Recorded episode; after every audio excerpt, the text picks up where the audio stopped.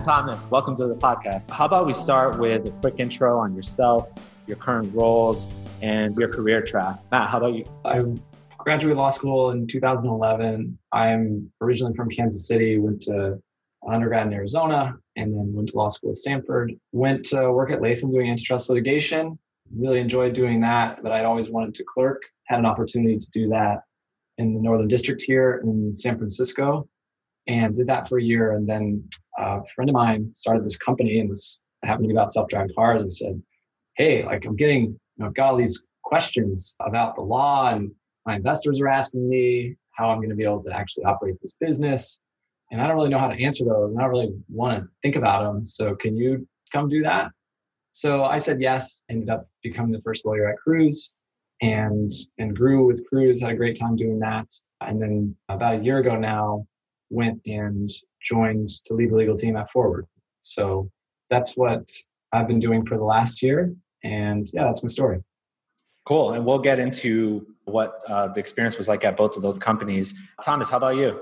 Sure. Yeah. So I grew up in South Carolina and also graduated law school in 2011 actually the same same law school as, as matt did which is how we know each other and after graduating from stanford went on and i clerked for federal judges back in South Carolina and Atlanta, and hmm. then abroad in South Africa. And so I actually kind of focused my practice more on international stuff. I practiced at Freshfields in their DC hmm. office doing investigations work, kind of DOJ facing investigations work for a few years and was looking to go into government in you know late 2016 and matt at the same time happened to give me a call and said hey like i know you were kind of poking around would you want to come join me out back out here in San Francisco to help build this company Cruise? So that was in early that was late 2016, early 2017. And so I I became the second lawyer at Cruise, practiced there with Matt, built the team and you know, he had such great things to say about Forward that about 6 months after he joined, I thought it would be a good idea to join with him. That's awesome. And uh, part of the appeal with having both of you guys on the podcast was that you guys are pals and you guys have been working together at two different companies. One of the cool parts about Cruise was just how fast you guys grew, the level of investment, you know, selling within four years at such a big exit, and also just the overall mission. It's, it's obviously really inspiring.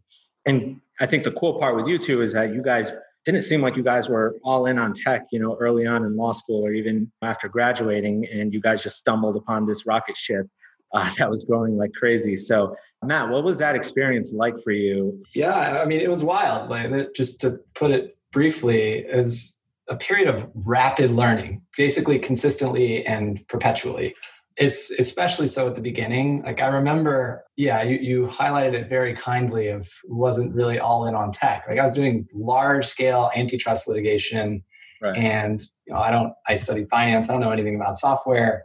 I use tech sure but you go into a company like this and you have to really quickly start to learn the lingo and hear about what matters to people.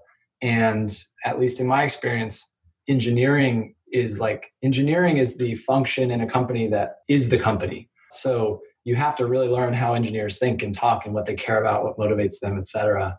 Yeah, it's just I, I remember very early someone came and was like, "Hey, what license can I use for this? Am I allowed to use this piece of open source?" And they're like, "We want to use the GPL." none of those words made any sense to me. Like I knew the word license in the context of like Ticketmaster seat licensing, right? But obviously that wasn't what they were asking about and you just kind of learn to nod your head and try to try to glean as much as you can from the context and then go quickly google and get smart. Thomas what about you? How was it like for you? I remember joining in january of 2017 at cruise and coming from this you know freshfield is a uk based law firm. I was in their dc office coming from a kind of buttoned up law firm environment and figuring out even on the first day what what do you wear as a startup attorney? So I, I went with you know a green hoodie, I, eh, but also the startup attorney uniform of a button down and jeans to try to look informal. And I remember my first day, the office was this converted fabric warehouse, you know, instead of a glossy glass and steel office building, and sitting at these long cafeteria lunch tables with this engineer who, because it was just chilly in January in, in San Francisco, he was wearing a full like Dr. Seuss thing two costume. So I was like trying to look like informal and approachable as a lawyer. It's my first day. And there's this guy wearing a Dr. Seuss costume sits down next to me for lunch. And then he proceeds to give me kind of 30 minutes of detailed explanation of like some of our sensor technology at the company, just trying to teach me what he does. And same thing, my retention on that was probably below 20% at the time. But I remember just sitting there thinking, like, I am in a different world than, than I have been in. Right. And this is going to be a different kind of legal practice. How do you guys think about your function in terms of facilitating rapid growth? What's a lawyer's role in that process from the perspective of a high growth startup that's growing like crazy with a really big legal team, or from a sole GC that's trying to run the show by themselves? Yeah, I think Thomas probably will articulate it better than me, but in, in a startup like that, and especially in the ones we've worked in that are pretty highly regulated, your role is actually like your role is to help make things happen. Like people are coming to you and they say like, we don't know how to do this. You know, like there's some rules we know we need to do to kind of get out the gate. Can you help me find those rules? I don't even know what they are. What would apply to me? How do I do it? And so it's you know some people may view that as a matter it's just like a matter of framing or perception but you know i i like to think of it that way that i've looked around like holistically of of how the what the company is trying to do and i'm trying to help you make this happen like you may be an engineer or an ops person or in finance but you all got stuff that you're asking me and i'm helping you you get your stuff done what do you say thomas yeah i think that's broadly right. I, I, think you know that story I told about the lunch lunchtime lecture on lidar technology. I think some of it is is just that realizing that the risk and lawyers are taught to talk in terms of risk and things for for companies that are small and trying to grow and especially in these highly regulated areas there are risks all over the place but there's also risk in in not not doing things, not stepping forward, right? Especially uh, if you're sort of pre-acquisition or, or, or only have a limited runway in terms of funding. There, that's a different form of risk, the opportunity cost or whatever you call it, of, of not advancing your business. And so that's uh, a different frame to to approach problems. I think Matt kind of captured it. At those earlier stages of Cruise, and now you guys are, are at Forward building your legal department from uh, the ground up. How do you guys deal with wearing multiple hats? There's a lot of people that are listening to the podcast that are a one person legal team. They have to manage employment, privacy, contracts, advising the C suite. And this might be their first, you know, in-house job. How did you guys navigate that, especially if you don't have the luxury of just hiring as much as you want? Matt, how about you go? Sure. Yeah, and I've been there. Like until I got Thomas, you know, I was running around. Like the true story behind all this is Thomas actually does all the things, and I just I just make sure he's there. you hired me to do the running around, yeah. um, but yeah, I I think so. On the the sort of head count, who's doing what point, I've learned to frame it in terms of trade-offs. Like there were points where I was able to hire people in the legal team, and points where I couldn't, and on those latter periods of time the way I would frame it is like, look, here we know, or I've helped identify like where risks are and the things we could do. And that can be done by lawyers, but often in a startup, most of the work that I am doing as a lawyer, like most of it could be done by somebody else. Like you can interact with outside counsel.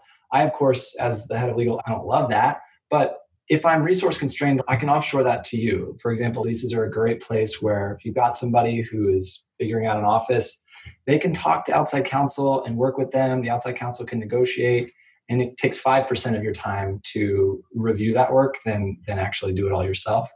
So that, that applies in lots of different areas. And, and maybe a precursor step is we tried to focus on building stuff that teams could use self-serve.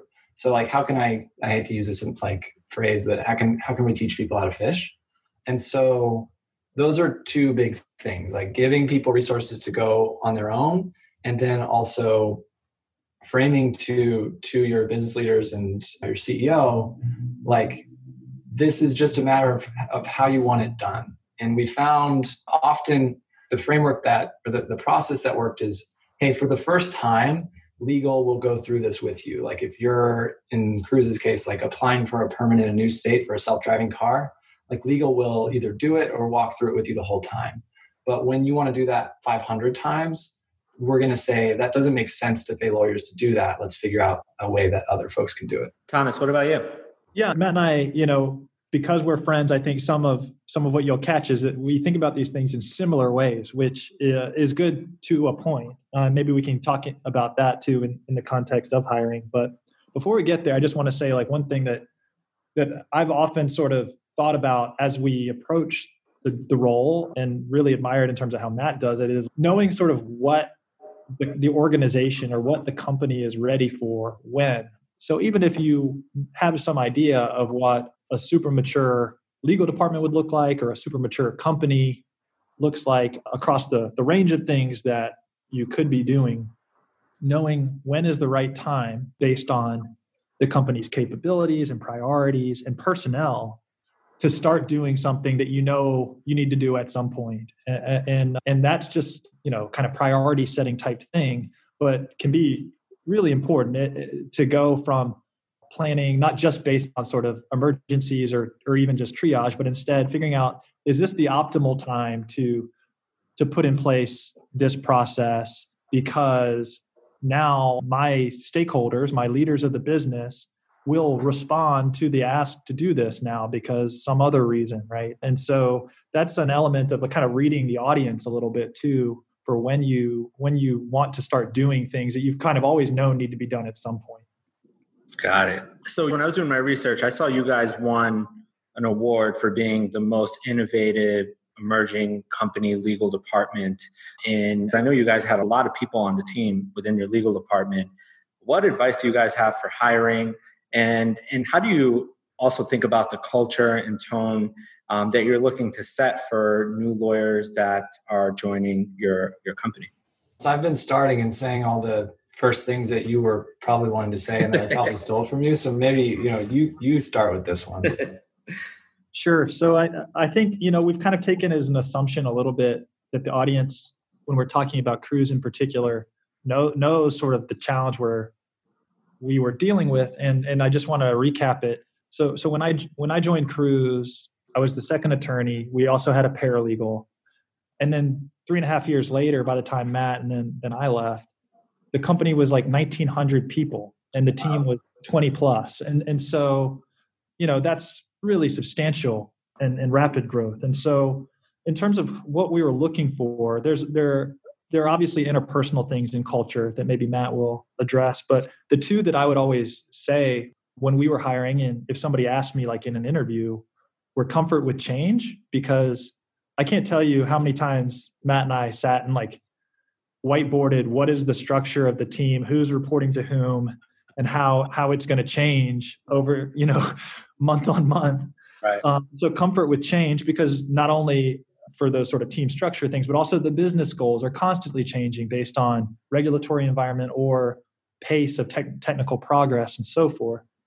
In addition to that, just intellectual curiosity. We always found, or at least I always thought, that, that we were more successful when we hired people that were nerds about something, right? Like some, your paralegal who is really into space law or something like that and gets really deep into it. That's a good sign because I think in terms of a culture for a legal team, what you want is that people who, when somebody comes to them and asks them a question, they don't just respond to that narrow question, but they instead follow up with a, why do you ask? Tell me more about this. And then your team develops more knowledge of what's going on in the business, develops the relationships so that people keep coming back to them. And it's that it starts with that sort of spark of nerdiness or curiosity that can end up really informing the role of legal within the larger org. Matt, what about you? What do you think? Yeah, I'll see if I've got anything from different, just different aspects of this. I mean, part of this is like when to hire. You know, we didn't. Thomas didn't really touch on that, mm-hmm. and Thomas, you actually said this yesterday. So, so Forward is hiring an employment lawyer. To all you employment lawyers out there, listen to us, wonderful folks. You can come work with us. And so, Thomas, I think you said you're like, we as a legal team, we need to be really hurting before we do that. I think that's a little bit far on the spectrum, but I, I do agree. You have to be able to make a solid case because, well, specifically for law, like lawyers aren't cheap you have to make the case for a lawyer and, and, assuming you're in a place where like people get what the legal function is about that's what i'm saying what i said earlier like making things happen that makes it a little bit easier for you. But you have to consistently fight that. So the people you hire need to embody that pretty quickly. Like i'm here to help you make things happen. Anyway i'm bounce, bouncing a little bit all over from like when to hire to uh, what the person should act like when they get there. And it is a big change for a lot of people to think just as outside counsel, like you're a knowledge provider. People come to you for information about a thing, but you don't have to carry it through all the way. You don't have to make it happen, so to speak. So trying to search for that on the front end of who you're hiring and then when the person gets there like show that demonstrate it and like kind of just continually reiterate what our objectives are which is to get the business to their objectives so yeah those are some additional things. And i'll just i'll just piggyback on that. There matt broke it into sort of when to hire and then you know the kind of person to select for what to tell them in terms of how to act once they're in the company. And two two things that struck me about that. One was like it's worth being very selective in hiring and not to just feel the pain of man we we, we need a person but to, to tolerate that pain sometimes for a really long time to find the right person because when you're a team of two or three the downside cost of of hiring a person who's not the right fit for your team is really significant right and, and so there's that and then the other piece and we spent a lot of time on this both at forward and at cruise is investing in orienting. So onboarding your own team teammates and then uh, onboarding everyone else in the company who's going to be interacting with your team spending a lot of time on our sort of onboarding presentations and stuff like that. That's like free money because you you make that presentation or whatever really sharp and then you can use it. And in the case of cruise you know educate a thousand people over two years who are going to have a better sense of, of how to approach legal and what of what you do. Those are some great points on hiring. So one of the the questions that came in, you know, we actually fielded some questions from some of our close GC friends prior to doing this, and one of the questions that came up is, you know, how do you handle really complex regulatory issues when being in a new industry that you really don't have experience for? And I think you guys are perfect to answer that. Matt, how do you think about that from being at Cruise and, and self driving and now to being in the medical space with Forward? Sure. So I think to harken back to Thomas's comment of like this intellectual curiosity, this is the stuff that gets me excited. So I am a nerd about the law. And when I jumped into Forward and into Cruise, it was like, okay, let's pretend to be law students again and create the class for ourselves. Like, what is car law? Right. Uh, what is health law? And I, I should be clear. I do, like I did not become an expert in car law, or and I'm not remotely there in terms of health law. But I think you've got to do as much reading as possible and other things. So reading, talking to people in the space, going to conferences, and then just like seeing where you have gaps, like thinking about the buzzwords where you start to th- see things come up. Go look them up and learn more about them. It's it's I'm trying to think of like other strategies I have employed. This is this is just to like get yourself to to base camp where you feel like okay, now I can actually talk to my quote unquote client about this thing. And it's interesting because sometimes you come you join a company and there's people who do know the law pretty well in their space and that I think is helpful to a point, but you have to be careful like those people sometimes people take things as like a given or as fact or like this is what the law is. And you you have to come to that opinion yourself. And you know honestly you have to lean on outside counsel to the extent you have budget for it. Like it's a bit of a trade. Like i've had these conversations with my ceos like look you hired me because you think i'm great but i'm going to spend money getting smart on these issues. And you you want me to do that because then i can advise you. So Right. I don't know. That's that's a few thoughts on it.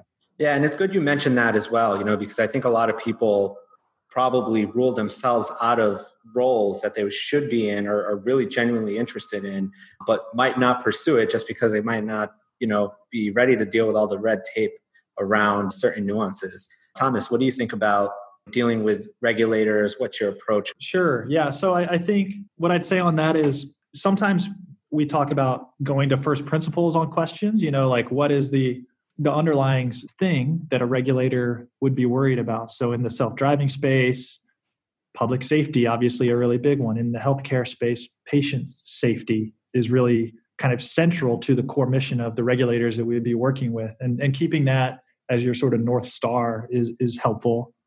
Sometimes uh, we, we try to reason by analogy to help us get our head around new questions we haven't approached before. And so in addition to that sort of nerdiness piece the curiosity piece sometimes like coming into an in-house role with a breadth of experience can can really be helpful if you're trying to think by analogy. And i don't want to overstate the value of that because that can lead to blind spots but that can be helpful. So i mean there have been times when we're talking about one issue in healthcare and it's like oh yeah this is kind of like what we saw at cruise or this is kind of like what i saw when i lived in south africa or whatever it is or when we were clerking. And so that breadth of experience can be a valuable resource to think back to. And in terms of like how how to approach regulators i've seen different philosophies around this and and to some extent i think it it, it can evolve as a, as a company grows but the approach i've taken is the one that if i were a regulator i would want taken with me which is you know we at a company like forward we believe we have a service and are developing something that's going to be really powerful and valuable to people. And we're not afraid of that or ashamed of that or trying to hide anything. We're trying you know if we're speaking with regulators we're trying to do our level best to to do what they want and to meet that sort of core regulatory goal of helping patients stay safe and stay healthy. And so the the default i usually use is you know obviously honesty is non-negotiable but then beyond that just being very clear and very direct like here is what we are and here is what we're doing and and not to try to play games or omit things and and stuff like that because i think in the vast majority of cases the regulators are just taking the approach that they're trying to understand what you're up to. I think what what we've seen in both contexts is that because what we're what our companies are trying to accomplish is is so new regulators are to some extent the one they're very interested and two they don't necessarily come with preconceptions about how they think about us of what we are. And so they are seeking education from us too. And so that like approaching them with that sort of here let me let me tell you sort of who we are and what we do can actually be really valuable and facilitating in the long run so I, that's sort of how how i think about it Other, others would take i think a slightly uh, different view and just try to say as little as possible but that's the approach I've seen work both in the DOJ previous life and and at these at these companies. One of the you know next things I want to touch on is from what I understand, you guys joined Forward earlier this year or you know towards the end of last year. Correct me if I'm wrong. And then you know literally three or four months later, we're in the middle of a pandemic. It's now November 19th. We're still in the thick of things. We were talking earlier, and you know probably are going to be in lockdown you know in just another week or two, who knows. So, what's the pandemic been like for you guys, I guess, both on an individual level, along with having forward really address some of these challenges that have come up during the pandemic? Matt, you want to start? Yeah, I do. This this will also bring into more relief the Matt doesn't do anything point. Like so, the pandemic hits, and I very quickly hired two lawyers. I, I promise I was I was doing stuff before then, but anyway, yeah. I mean, the pandemic like who who could have known? I guess many people knew and they pointed it out, and but I did not anticipate it. I worked at this healthcare company, and then it it just starts going wild. And yeah, we we've been scrambling. It's both from like a traditional, you know, any company has to figure out what they're doing with their employees and where they're working and things like that, and how they're communicating and how they're keeping culture. So that I, I don't think has been distinct for us. It's it's been a challenge. It's been fun. There's a lot of learning but with Forward as a business, it's been just be, it's been super inspiring. When this started ramping in the US, so we're talking like late February, early March, there was this environment at the company of like, this is our time to step up and provide care. Like, this is when we are most needed. And Forward kept its doors open throughout the pandemic. We haven't closed. We built this entire new product. The company is is technology forward and we had visions of having remote visits and improving our telemedicine offerings that we thought just frankly that like the world wasn't ready for yet. Right. And COVID made that possible and people just stepped up. I mean, it was unbelievable in the span of a month the things that got built and what services we were able to provide to our members. And to, to be specific, what I'm talking about is we like in three days built this COVID assessment tool. I think we are one of the first people that online you could go and you could say, you know, I have a fever and I have a sore throat. What does this mean? How high is my risk? And it's for all of us now, it feels like, oh, well, you kind of know not to freak out or you know what to do. But recall in March, like it was scary. And this this was pretty cool to offer for free for anybody and to kind of give them a sense of risk and and some ideas of what was available out there of what to do. And then we took that a step further. We were one of the first companies to get tests and we we set up drive through tests. You know we were just as a lawyer it was pretty exciting to be again making things happen. Like okay how are we going to get this you know amendment to our lease to allow us a spot in the driveway who can do this test where do we need to store it how are we protecting privacy all that stuff so it has been intense and fun, inspiring, and I don't like working from home. Thomas, how's it been for you? Yeah, so I, I joined Forward in June. So I joined a company that was already, you know, working remote, and we're both based in San Francisco, and and so it was an onboarding experience that was great, but that I hope never to have to do again. What it was was many dozens of of Zoom meetings to meet people, not even to to at that point really start getting to work, but just getting to know people.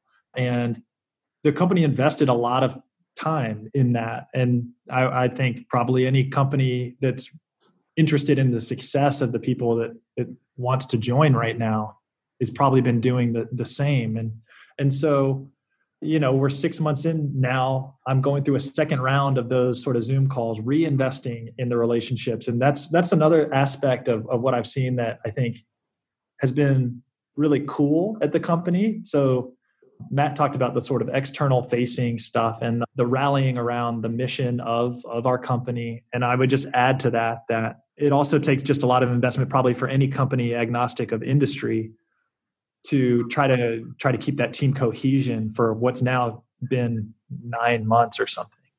Where do you guys see this going into 2021 you guys have a unique view on this because you guys are working for a company that's trying to you know play a big part in helping people during the pandemic. So how do you guys really see this all playing out let's assume that the administration changes over so that i think that that does matter a lot into how this plays out but setting that aside, you've got vaccines that are that are looking good. Like just this week, we saw in the last 10 days, let's say, we've seen two vaccines show above 90% effectiveness rate, which is awesome and really exciting. So I think how that, you know, there's a crazy logistical challenge of getting those out and getting people vaccinated properly, sometimes in series of two doses.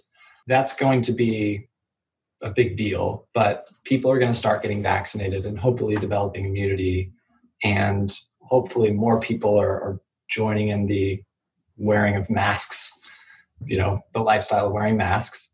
I think you know the winter. Maybe I'm just like drawing off of, of stuff that I've I've seen other public health officials say. Like it's going to be a tough winter. People have to keep the discipline, and I don't know what's going to happen with COVID there but to like step out of just purely covid like what are what is happening in medicine we saw telemedicine really spike everybody like everybody in april was happy to have a visit over zoom with their doctor and then it it, it fell off pretty precipitously after that people are still more inclined to see their care providers in person but i think there's a lot more investment going into the space like people saw users, patients saw the potential of it, and, and we identified a lot of gaps, things that could be fixed.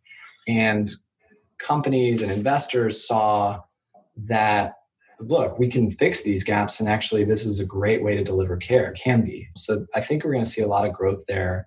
And and again, on the people side, like people potentially being more in tune with and, and being more inclined to take charge of their health. It's hard to say if there will be permanent cultural change. You know, like right. after prior epidemics, mask wearing became more common, or and, and people would wear them if they were sick, regardless of there being an epidemic. I, think it is likely there will be some long-term cultural changes. So at, at least in regards to being more accepting of health technology. If I can say something as narrow as that, I'm happy to say. Right. Thomas, anything you want to add in?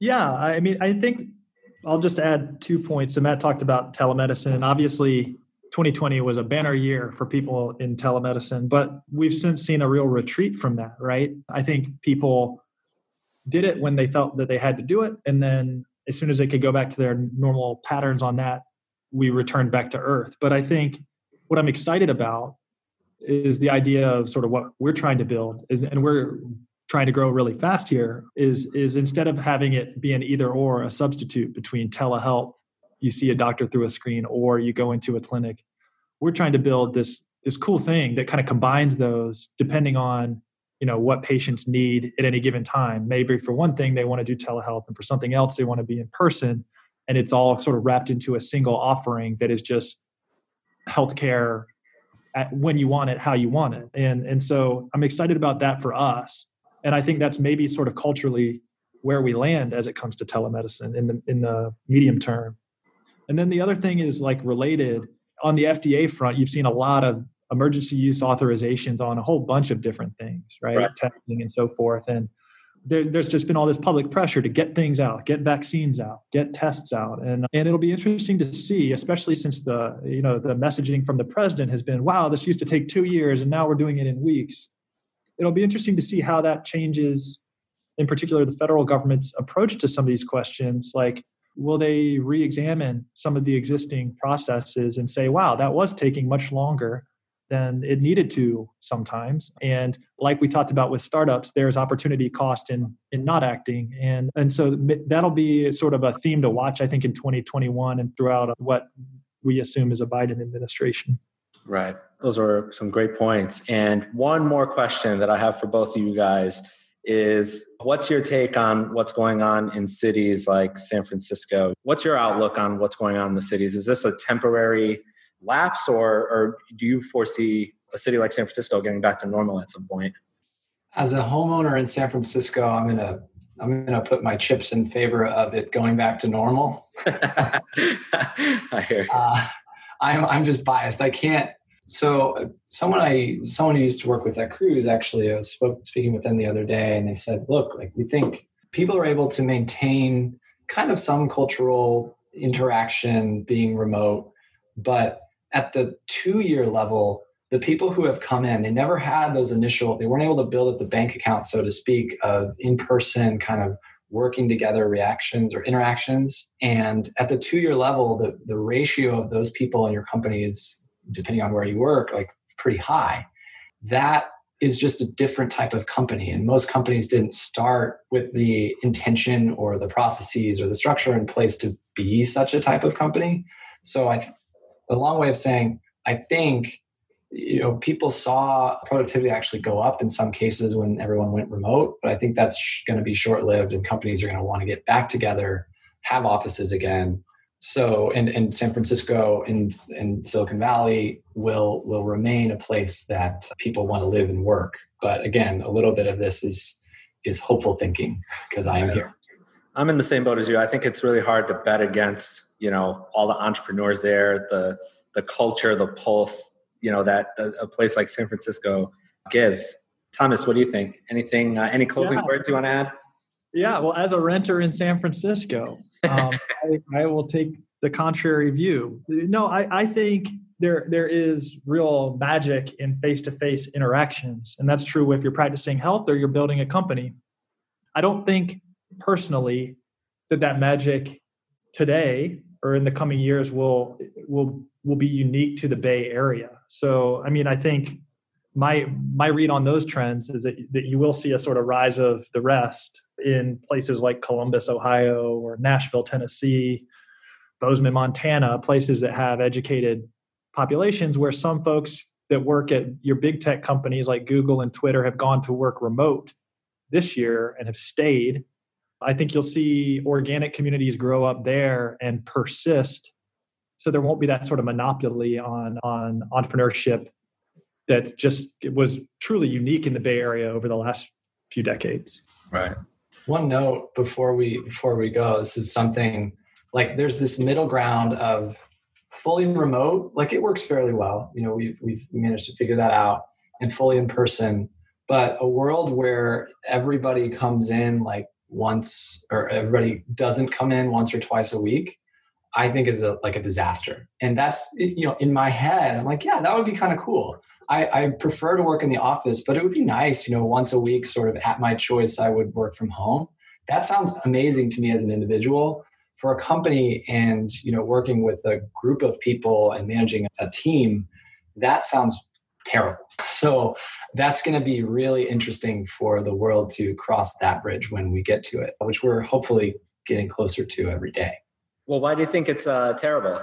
Just to piggyback on that. Yeah, I, like the rarely have I seen lar- like half in person, half virtual meetings be successful. Mm-hmm. The people who are on the screen, it's just more difficult. And so we've the like I actually just saw this on Google Hangouts the other day. They have like a raise hand feature now. Mm-hmm. And when everybody is on a screen, you kind of all acknowledge that. But when you're in the room, whether it be AV technology or just the feeling and you're all working out together, and then there's one or two people who are on a screen, they just don't have the same ability to influence and be part of it. So I think like at scale, things just get weird. You lose the ability to be as effective. So that's that's my theory. Cool.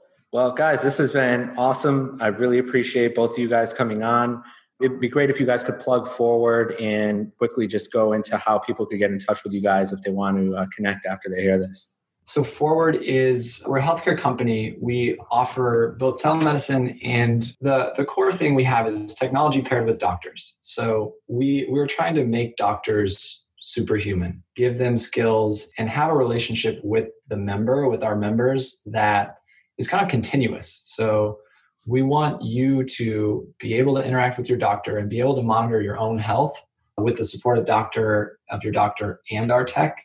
And so it's like an all-encompassing membership where you can go see your doctor. You can open up your app and see aspects of your health. You can you can get your prescriptions on your phone. And yeah we think it's a good experience and a great way for people to to be more cognizant and in control of their health so that's forward thomas what else what am i missing there I'll just say go to goforward.com. Look at what yeah. the company is and look at the jobs we have posted, including our employment lawyer post. The company is growing, looking for lawyers and other roles, and it's a pretty cool place to work. Cool. And we'll definitely uh, make sure to plug all those into the show notes. And I could say for one, too, I've used Forward. I know my co founder uses it. And it's definitely a game changer in the healthcare space compared to like what you would do without Forward. So, last thing, where could anyone uh, find you if they want to connect? You can find me at gipple at goforward.com and of course on LinkedIn. And I think we should also flip the flip the table here and say like, you know, what's the plug for LawTrades? LawTrades has helped us out before. We use them at Cruise, and from what I understand, well, maybe I can't say this, so you can cut it out if I can't. But still using them today. It was pretty helpful. Thomas, do you have anything to add on that?